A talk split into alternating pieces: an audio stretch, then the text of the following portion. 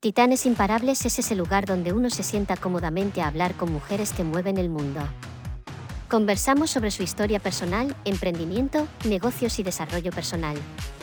Emprendedoras y directivas con una mente inquieta, dinámicas, personas a las que le atraen los valores, la innovación y buscan estar siempre a la cabeza. Aquí Javier, un ser humano, que conversa con mujeres a las que considera imparables y donde encontrarás consejos 100% útiles. Solo consejos sólidos como una roca que puedes usar ahora, validar todo lo que te ha hecho llegar hasta aquí y cultivar nuevas estrategias que te llevarán más lejos.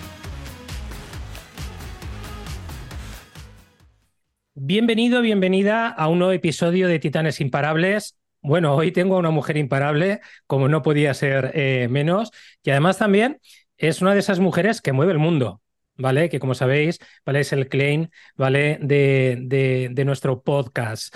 Eh, bueno, ella es Elena Peinador, ahora la saludamos. Eh, bueno, hace cosas muy interesantes alrededor de la escritura, con, sobre, ¿vale? Bueno, ella nos contará ahora y además, ¿vale? Trabaja eh, pues de una manera también paralela y complementaria con todo, todo aquello que se denomina branding. Ya sabéis que, bueno, eh, la palabra branding en inglés mola más, ¿vale? Que si hablamos de marca a secas, pero bueno, Ahora con Elena, pues vamos a profundizar en estas cosas. Elena, buenas tardes, ¿cómo estás? Buenas tardes, muy bien Javier, encantada de estar aquí y de que me presentes como una titana. bueno, la verdad es que, em, Elena, yo cuando te he trasteado, ¿vale? Y, yo, soy uno, yo soy uno de estos tíos, ¿sabes? Que cuando, cuando se yo creo que tengo alma de, periodista, ¿vale? Y cuando se pone a trastear, eh, vamos, me, me, meto hasta, hasta la trinchera, ¿sabes? Y, vaya, yo, creo que sí, ¿eh? yo creo que te considero una titán y una imparable, eh, no solamente por todas las cosas que haces, sino sobre todo por cómo hacer las cosas, ¿no? Pero bueno, eh, más que yo lo diga, Elena, cuéntanos cómo, cómo has llegado hasta aquí, porque detrás tienes toda una historia personal y profesional interesante. Cuéntanos hasta donde tú quieras, evidentemente. Sí, mira, em, de hecho yo no recuerdo todavía la primera vez que me puse a escribir el primer texto de copywriting, porque ha llovido, muchísimo desde entonces. 20 años que yo me licencié en Publicidad y Relaciones Públicas en la Universidad Autónoma, aquí en Barcelona. Ahí fui descubriendo que una de las salidas que más me llamaba la atención era jugar con las palabras y con las emociones. Y en concreto en el mundo audiovisual. Entonces, yo me empecé a enfocar ahí en creatividad digital, en creatividad radiofónica y en redacción creativa. Es decir, la palabra creatividad era como que me llamaba muchísimo. Y empecé a trabajar en radio. O sea que no, no, no es sorpresa que esté ahora aquí en esta entrevista porque el podcast a mí es un medio que me fascina. Todo lo que sea la voz, o sea, ser capaz de transmitir eh, mensajes, emociones, situaciones solo con la palabra, era lo que realmente a mí me movió a meterme en el mundo del, copywriting y del branding. Y desde entonces he ido evolucionando, avanzando, pero siempre con el foco puesto en copywriting, branding y creatividad. Em, Elena, cuando hablas de creatividad, que me pareció muy interesante, ¿vale? Cuando, cuando estoy viendo todo lo que haces, eh, quizás metes un elemento, ¿vale? Que otros profesionales no meten, ¿vale? Que es, ojo, cuando realmente eh, estás haciendo copywriting, eh, no solamente estás en esa parte más operativa, si me lo permites, sino que estás en una visión también estratégica. O sea, tienes una mirada estratégica a la hora, a la hora de, realizar tus trabajos. ¿Esto es así o es algo que me ha llegado a mí simplemente por percepción a la hora de, de trastearte, no? Te ha llegado bien, lo has percibido bien y estoy contenta porque en el branding decimos que una cosa es lo que tú dices que eres y otra cosa lo que la gente percibe. Eso es. O sea, yo puedo pensar que, que, me veis de una manera y luego que la percepción sea otra. Eh, por supuesto, la estrategia es lo que marca la dirección del copy. De hecho, a mí cuando me contactan clientes para que les escriba el copy de su web, de sus emails, de sus newsletters, de sus vídeos, de sus redes, de la pieza que sea, eh, me dicen, no, solo quiero unos textos. Y bueno, vamos a empezar por el principio. Tenemos una estrategia, tenemos marca, es decir, tenemos los pilares de tu marca en la que explicas cuál es tu posicionamiento, qué quieres que perciba la gente de ti, cuál es tu tono de voz como marca, cuáles son tus valores, el concepto creativo, que ahí es donde entra la creatividad, es decir, la estrategia de una marca es lo que luego nos va a dar la dirección, es como el GPS de una marca. Entonces, yo no me puedo poner a escribir ni una sola palabra sin saber dónde estamos y dónde queremos llegar. Eso sería resumido la estrategia, ¿no? ¿A dónde queremos llegar? Y de esa manera, todo lo que vayas escribiendo y diciendo como marca te va a ir llevando por ese camino. Así que totalmente, la visión estratégica en copy es básica. Es por donde se empieza. Oye, Elena, eh, dentro de esta trayectoria ¿no? que, em, que tienes tan amplia, eh, ojo, porque estamos hablando de un montón de años eh, ya con, con, estos temas que, que nos comentas, ¿qué ha pasado con tu mentalidad? Es decir, ¿has tenido fluctuaciones? ¿Has, has vivido ¿no? algunos momentos esa montaña rusa, ¿no? Mm. en la que, bueno, todos los profesionales, ¿no? Que estamos trabajando de manera independiente, pues nos vemos abocados, ¿no? Eh, y sobre todo, si ha sido así, que yo lo desconozco, es decir, ¿cómo lo has trabajado a nivel de mentalidad, ¿no? Porque se habla mucho de mentalidad, tú lo sabes muy bien, pero ostras, bueno, la mentalidad, al final, esto puede quedarse como, como, como un claim, ¿vale? De libro, pero detrás hay un montón de cosas, ¿no? ¿Cómo ha trabajado Elena y cómo sigue trabajando su mentalidad para ofrecer pues lo mejor que Elena lleva en su interior, ¿no? Bueno, primero te diré que creo firmemente que todo está en el coco. Vale. Ese sería el eslogan de esta entrevista, tal vez. Todo está en el coco, todo. O sea, primero te tienes que creer que eres esa persona en la que te quieres convertir para luego buscar la manera de conseguirlo. Pero esa primera idea nace en el coco. Esa idea está aquí, ¿no? ¿Y cómo me lo he trabajado el tema de la mentalidad? Pues como he podido, la verdad, porque es bastante reciente. El tema de, cuidar nuestra salud mental, de cuidar nuestras emociones e incluso nuestras relaciones entre personas, es bastante reciente.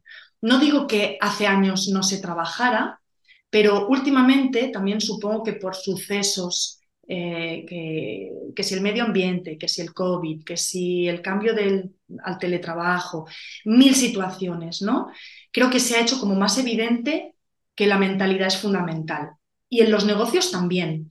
Y digo también porque em, tendemos a diferenciar mucho ¿no? entre mentalidad personal, de, mi vida personal, quién soy yo, mis creencias limitantes sobre el dinero con mi familia, sobre lo que hemos vivido, esos pequeños traumas que todos tenemos. Sí.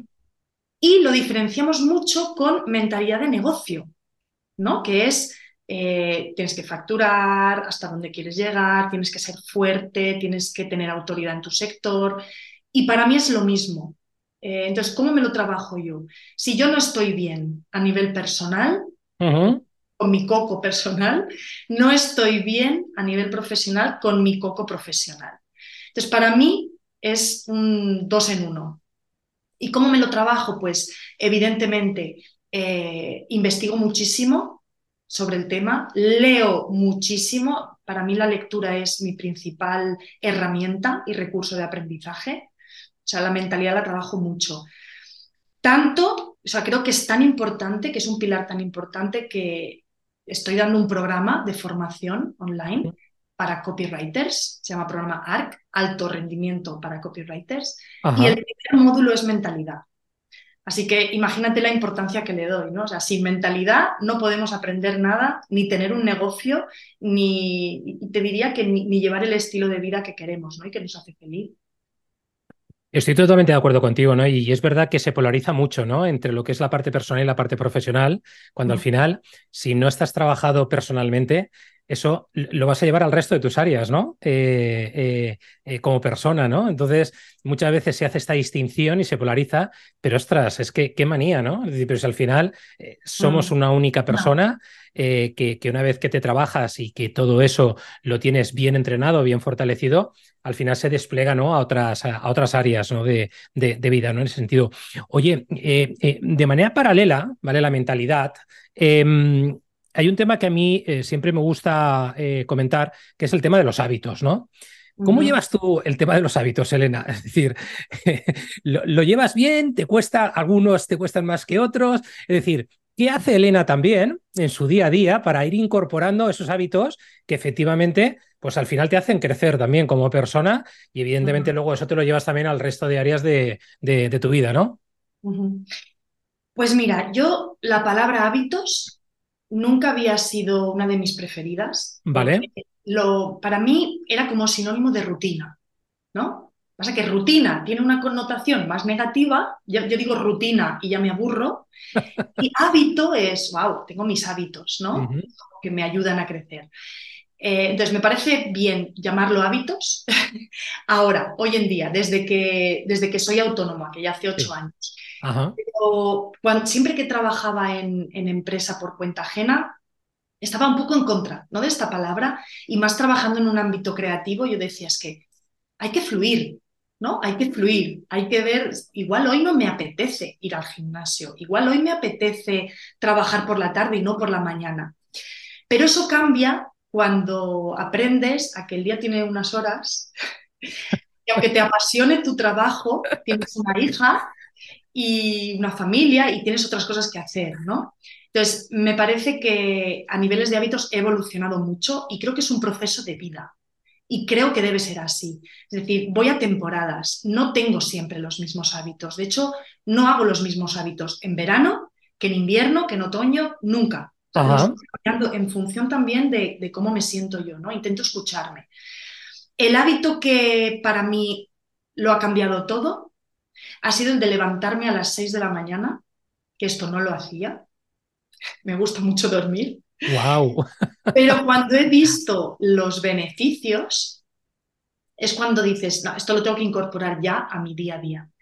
Entonces, levantarme a las cinco y media, seis de la mañana y poder tener dos horas para mí, no para trabajar, no para ponerme delante de la pantalla, sino para meditar, para leer sobre temas que a mí me, me gustan y me abren la mente, para hacer deporte, matutino, ¿no? que liberas ahí adrenalina y la dopamina, tan famosa también, de, este que nos mantiene alegres.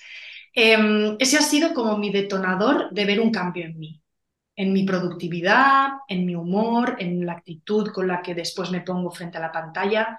Esas dos horas a mí es lo que me da la vida. Bueno, bueno, bueno. Oye, eh, levantarse a las 6 de la mañana, cinco y media, ¿eh? eh cinco y media, seis. Wow, ¿no? Es decir, yo, yo también soy dormilón, ¿eh? A mí, yo, bueno, yo me estoy levantando sobre las 7, 7 y algo, ¿vale? Pero ostras, antes de las 7, si no es porque tengo un viaje, ¿vale? Y evidentemente o bien cojo coche, ¿no? O, tengo AVE y demás. Wow, a mí, a mí me cuesta, ¿eh? Soy perezosillo para eso, con lo cual eh, está fenomenal, ¿no? Que, que, que, que, empujes, ¿no? Desde ahí y que esas dos horas, ¿no? Que le puedes dedicar, pues, eh, bueno, pues eh, te, de alguna manera te trasladen el input no para el resto de la jornada, ¿no? No le tiene que funcionar a todo el mundo. A mí es que yo he ido probando cosas a lo largo de todos estos años y al final he descubierto esto, que dedicarle dos horas cada mañana a hacer lo que a mí me hace sentir bien, o sea, para mí es básico cómo empiezas el día. Entonces, esas dos horas en las que sé que nadie me va a molestar, que estoy solo yo conmigo misma, que me estoy cuidando, que estoy protegiendo mi tiempo ¿no? y mi energía, a mí me funciona. Pero igual a otra persona dice, no, yo soy más de hacer eso por la noche. O al mediodía hacerme una siesta. Cada uno tiene que encontrar. Entonces, por eso te digo que he ido probando a lo largo de los años cuál era la fórmula perfecta para mí. Fenomenal. Oye, Elena, eh, volviendo al tema de cómo integras ¿vale? el copywriting, el branding y la creatividad ¿vale? dentro de un proyecto, desde tu punto de vista y con la experiencia que ya tienes y el track record, ¿vale? Que ya llevas en tu mochila, ¿cómo esto lo reciben los clientes cuando entras en un nuevo proyecto, ¿no? Porque claro, estamos hablando de algo muy completo, algo muy integral, ¿de acuerdo? Entonces, entiendo que tendrás eh, clientes con un poquito más de resistencia a ese cambio o a esas propuestas y otros que efectivamente digan, Elena, esto lo veo, pero ¿cómo, ¿vale? Trabajas esto cuando vas a un nuevo proyecto en el que te encuentras, por ejemplo, si te parece, nos situamos en un potencial cliente que tiene cierta resistencia al cambio. Esto es tan típico, esto que me preguntas. Sí. También es muy típico el que venga un cliente y me diga, quiero algo disruptivo, algo diferente, algo, un cambio radical. Y luego le presentas ¿no? ese cambio y, uy, no, no, no, no, uy, no, no, no, se vuelven atrás, ¿no? Y, es normal que las personas, eh, es como que estamos en nuestra zona de confort, que sabemos lo que pasa. En esa zona sabemos lo que pasa, pero lo que no hemos probado nunca, no sabemos cómo va a funcionar. Lógico. Entonces, sí que hay cierta resistencia, pero ¿cómo, cómo derrumbo yo esta resistencia? Eso es. Empezando a trabajar el branding. O sea, el branding es lo primero. Y lo derrumbo en esa primera reunión en la que le explico muy bien en qué consiste el branding. Que no es solo crear marca, es profundizar mucho en su ikigai. Ahora, le llaman ikigai, ¿no? Eso es. Propósito de vida, los valores, lo que le da sentido, lo que le hace imparable. cuando se dan cuenta de que esas sesiones de briefing, que son exploratorias, le llamo yo, sí. yo la psicología, ¿no? Sin yo ser psicóloga. Em, ahí se dan cuenta de lo importante que es hacer todo ese proceso. Porque claro, ellos me vienen para copywriting. Claro les explico que hay que empezar por branding y evidentemente es otro precio también. No, hay que hacer primero el trabajo de branding, si es que no lo tienen. y todos me dicen, lo tengo en la cabeza, ¿eh? lo tengo todo, lo tengo, tengo todo en la cabeza, lo que quiero, la propuesta de valor, el, todo.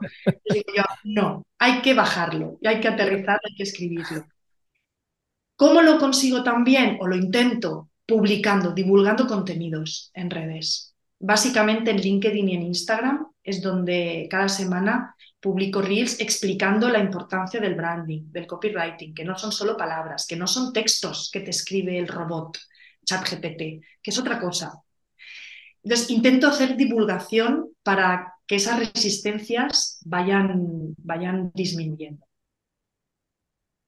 Oye, Elena, eh, te voy a cambiar de tercio otra vez, ¿no? Ah, eh, que sabes que, bueno, como a los dos nos gusta, sabes esto de, llevar el tema, no sé si enfocado o desenfocado.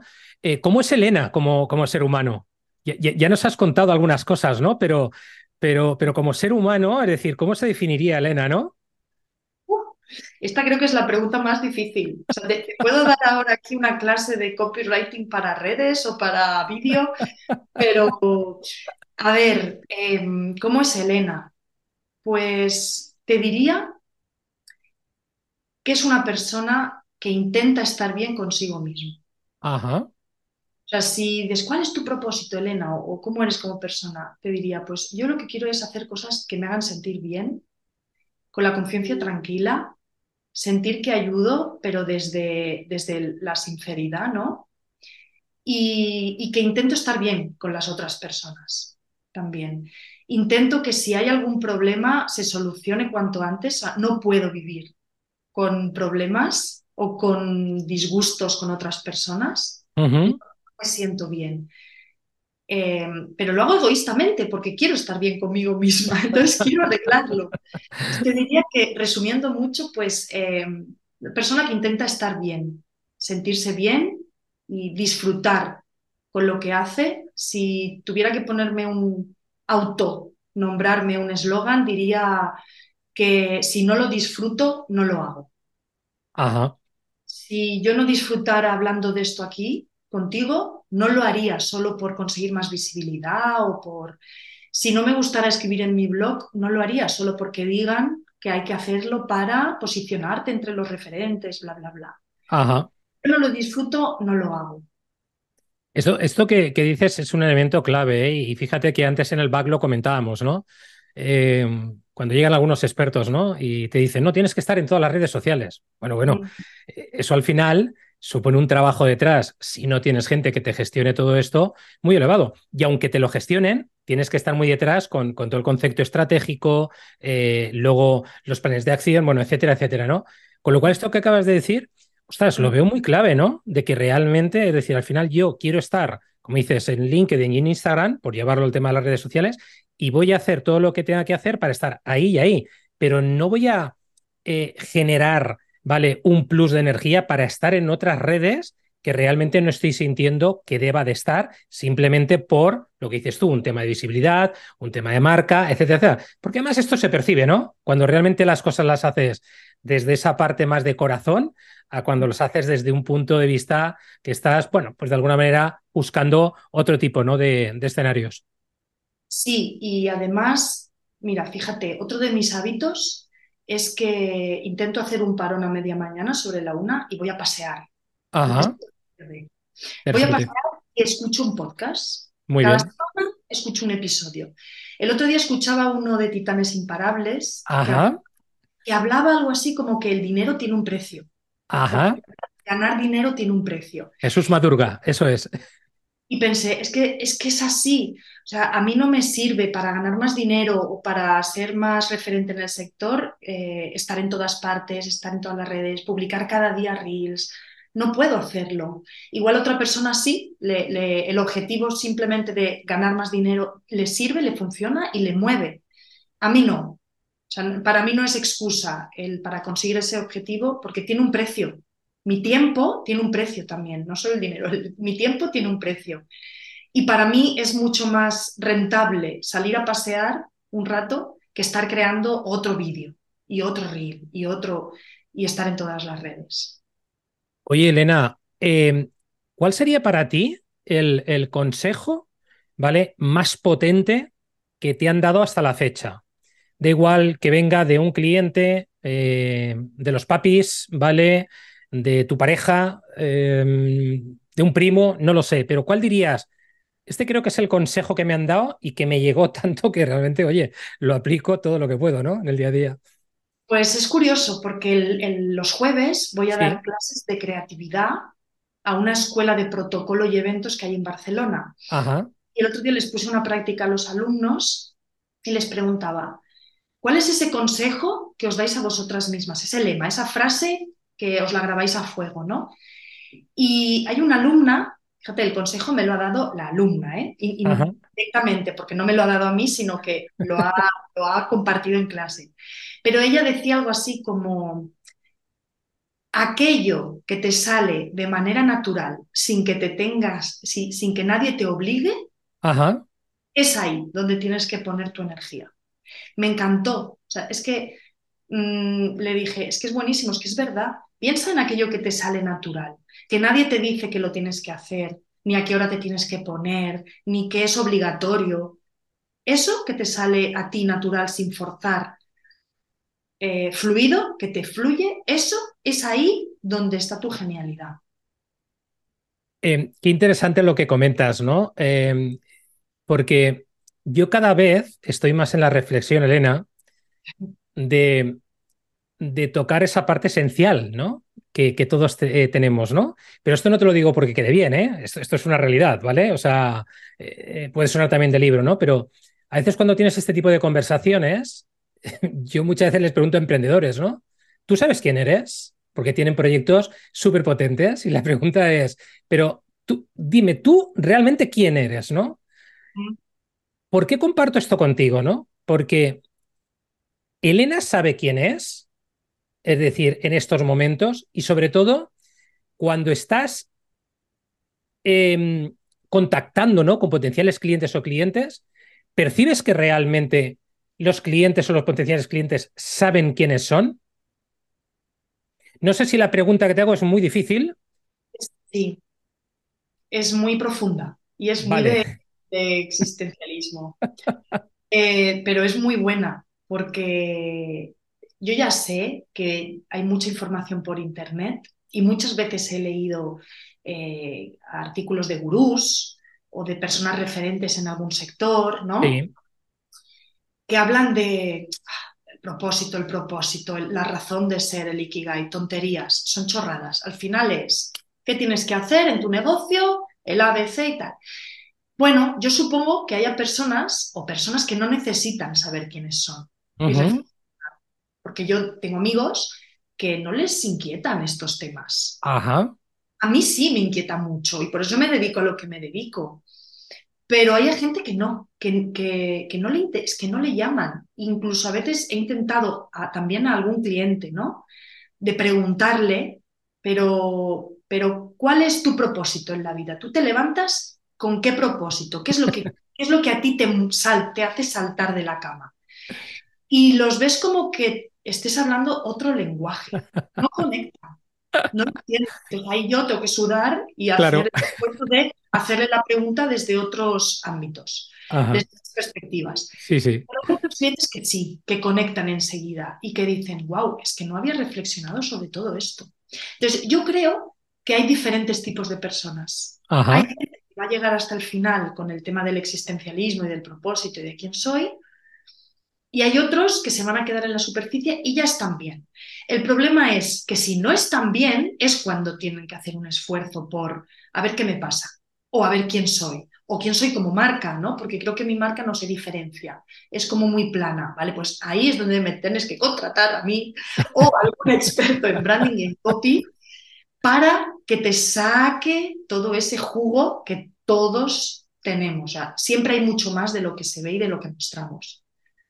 Entonces, depende del tipo de persona, que, que, cada uno que nos esté escuchando se pregunte, ¿qué tipo de persona soy yo? Fantástico. Oye, Elena, una pregunta que tengo que hacer también en, este sentido, es decir, ¿cómo vive Elena el éxito, no? Mm. Ah, también en su día a día, ¿no? Porque también es que está tan manido, ¿no? El tema del éxito, ¿no? Y, hay tanta gente que habla del éxito, ¿no? y hay tantos enfoques alrededor del éxito, ¿no? Pero a mí lo que me interesa es conocer cómo, cómo Elena vive el éxito, ¿no? En, en, su, en su día a día. Wow, es que a ver, primero tendríamos que ver qué es éxito. Ajá. Creo que también para cada uno la palabra éxito es, tiene un significado diferente. El más estándar es pues que eres reconocido, que ganas mucho dinero, ¿no? que te ganas bien la vida y, a nivel personal, pues que tienes la familia que quieres, eres feliz con ellos, bla, bla, bla. No sé, yo creo que yo creo más en mini éxitos. En mini éxitos. un mini éxito es que yo acabe de trabajar eh, cada tarde a las 3 o 4 y pueda ir a buscar a mi hija al colegio. Para mí eso es un mini éxito. Que un día hago una excepción porque hago una entrevista de podcast o, y me retraso un poco o una reunión, pero para mí eso es un mini éxito. Otro mini éxito es que yo me puedo organizar el día a día como yo quiera. O sea, el ser freelance y hacer el horario que me dé la gana. Eh, hoy he trabajado menos porque quería estar, mm, quería estar despierta para esta entrevista tenía alguna otra reunión con cliente. Entonces, para mí eso es un éxito, poder organizarme.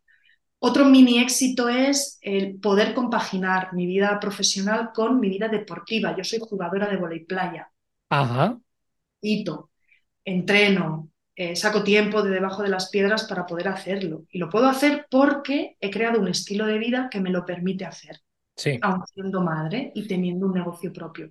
Entonces, para mí mini éxito vendría a ser, o el éxito así más genérico, vendría a ser hacer lo que te da la gana con tu vida. Que nadie me diga a qué hora tengo que trabajar, cuánto tengo que ganar y dónde tengo que vivir. Hacer lo que a mí me hace feliz y lo que yo quiero, ¿no? En cada momento. Ese sería el concepto más genérico. Fantástico, Elena. Oye, eh, Estamos ya en tiempo, llevamos ya media horita, ¿eh? Eh, se ha pasado muy rápido, pero sí que de alguna manera no quiero eh, que acabemos esta conversación sin que nos comentes desde tu punto de vista dónde aportas el elemento diferencial ¿no? a la hora de desarrollar tus proyectos. Porque entiendo que algunos evidentemente los llevarás en ese 360, otros estarán más centrados en uno de, los, de las palancas y otros en otra, pero desde tu punto de vista, ¿dónde realmente, Elena, se diferencia ¿no? de, otros, de otros profesionales en este sentido? Eh, bueno, esto lo tengo, evidentemente, lo tengo trabajado a nivel interno en mi documento de branding, pero como para poder hacer así un planteamiento más general y no explicaros las 100 diapositivas, eh, a ver, un elemento diferencial sería esa visión estratégica y de branding. ¿Por qué? Porque hoy en día te puedes formar de muchas maneras en copywriting, incluso con cursos de cuatro vídeos. Ajá. Cuatro horas tú tienes tu curso de copywriting. ¿Está bien para empezar? Sí, para empezar a entrar en el mundillo, sí. Pero el, el hecho de que yo lleve 20 años en activo, he visto la evolución del copywriting y del branding, he visto pasar del mundo offline al mundo 100% online, incluso con robots que nos escriben por nosotros. El haber visto todos esos cambios del copy, toda esa visión, creo que es lo que a mí me facilita más trabajar en, el sector, ¿no? Y me preguntaban, pero ¿cuál es tu especialidad? Porque hoy en día tienes que tener un nicho. Tienes nichos súper pequeño, pero tienes que ser el rey de ese nicho, ¿no? Y os digo, es que sinceramente, mi especialidad, si queréis, decimos que es el branding, el copy para branding. Pero en realidad he hecho copia audiovisual, he hecho eh, email, he hecho web, he hecho redes sociales y ads, o sea, he tocado landings, he tocado incluso hace 10 años, cuando todavía se hacían flyers, catálogos, presentaciones de empresa, OPIs, vallas publicitarias, vallas exteriores, banners. Entonces, mm, un cliente siempre me dice, es que tú eres todoterreno, tú eres una copy todoterreno. Y digo, pues me encanta, me lo voy a agenciar. ¿no? Creo que lo, mi diferencial es que tengo una visión 360 del copy con el branding y que sé que esto no se aprende en un curso de un mes o de una semana, que esto es de por vida, es, una, es, una, profesión de por vida que, que, casi la aplico a mi día a día también en mi vida personal, es una manera de pensar. Sí, sí, sí, sí. Con clave copy, con empatía, aportando soluciones. Entonces, creo que a día de hoy te diría que esa es mi diferencia. Pues Elena, la verdad es que em, pues es un verdadero placer, ¿vale? Eh, haber conversado contigo en este poquito de tiempo. Yo te invito, ¿vale? A que si te apetece podamos seguir conversando, ¿vale? Eh, en, otro, en otro momento para seguir explorando, ¿no? Eh, todo lo que hay alrededor de, de, de Leina Peinador, ¿no? esa parte de voleibol, ¿vale? Que, que, bueno, también ahí hay mucho que contar, ¿no? Y que, y que, bueno, yo creo que también desde ahí extraspolarás muchas cosas al resto de tus áreas de, vida, ¿no? También un tema que me parece súper, súper interesante, ¿no? entonces, eh, bueno, decirte que agradecerte de verdad este tiempo que, que, has estado aquí con, con nosotros. Eh, bueno, yo he intentado, ¿no? Eh, tocar aspectos personales y, y profesionales. Luego, evidentemente, bueno, pues dejaré todos sus datos, ¿no? Para que las personas, ¿no? Puedan, puedan contactar contigo, pues aquellas que, que, se sientan, bueno, oye, pues necesito hablar con, con Elena, pero no sé si tienes algún sitio en concreto, Elena, que dices, oye, pues si, si contacta conmigo a través de LinkedIn o a través de mi página web, mucho mejor. O estás en, en varios sitios, ¿no? Cuéntanos, es decir, ¿dónde crees que es el, pues que cada uno elija la plataforma en la que se sienta más a gusto. Fenomenal. Toco, un poquito cada una, pero diría que, mi segunda casa eh, es Instagram, porque tengo personales y profesionales y consejos de copy, de branding, que creo que son útiles, o así las creo con esa intención. Eh, luego en mi blog voy publicando cada mes un nuevo artículo también tocando estos temas. Sí. Eh, en newsletter, si te apuntas al blog, recibes mi newsletter. Nada de spam, nada de un email cada día, una estrategia bastante flexible y slow. y un café en Barcelona, si sois más de, de vernos cara a cara. Fenomenal. Oye, Elena, pues nada, lo dicho, muchísimas gracias de verdad por haber estado aquí con nosotros este, este ratito. Em, de nuevo, de verdad, insisto, te invito a que, bueno, pues si te apetece, eh, pues dentro de unos meses volvamos de nuevo, ¿vale? A, estar en un espacio como, como este, si no es que nos, nos, vemos, eh, nos vemos antes, para seguir, bueno, pues charlando contigo y conociendo, bueno, y explorando, pues, em, otras cosas más, ¿no? De, acerca de, de, tu vida en este sentido. Muchas gracias, de verdad. A ti, muchas gracias. Seguro que tenemos mucho más de qué hablar. Seguro. Hasta pronto, Elena. Estoy muy agradecido a nuestra invitada de hoy por compartir su historia personal y las experiencias que le han llevado hasta aquí y que estoy convencido de que le llevarán todavía más lejos. Si te ha gustado el episodio, compártelo. Sigue nuestro podcast y suscríbete en Spotify, y iTunes. Cualifícanos con la elección de cinco estrellas para que más gente nos encuentre. Antes de irnos, no olvides que puedes suscribirte al canal de YouTube Titanes Imparables. Yo soy Javier. Espero que tengas una semana excepcional.